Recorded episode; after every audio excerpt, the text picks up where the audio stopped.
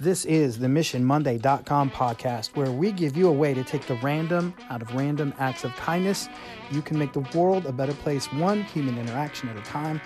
Go to MissionMonday.com to learn more about Mark and Sam and what we do and how to make it happen where you are. All right, my Mission Monday family, it is Fascinating Failure Mission Week. Here's what I mean by that. What I want you to do this week is ask at least one person, what failure did you learn the most from? Now, how I came up with this mission years ago, uh, I was reading an article from an automotive journal, journalist by the name of David Tracy, and he, I think, he was trying to drive across country in like a used postal jeep or some other absurd vehicle like that, and he was having issues with it, and there was a particular part.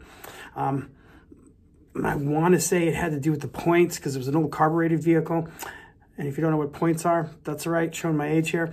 Anyway, uh, and he thought that the part was fine. And then he realized there was a part, even after he examined it, that was spinning freely that should not have been spinning freely. And everybody he talked to was like, I've never seen a part, that part fail like that. And he described it as a fascinating failure that made him learn more about the vehicle. And I thought that is a great analogy. That is a great metaphor, whatever the right word is, for our failures in general. That every failure we hopefully learn a little bit something from, but some failures are more fascinating than others. So, again, this week, what I want you to do is see if you can get somebody to tell you about their most fascinating failure. In other words, what failure did you have that you learned the most from? All right, as always, it would mean so much if you would go to missionmonday.com, and I love you guys.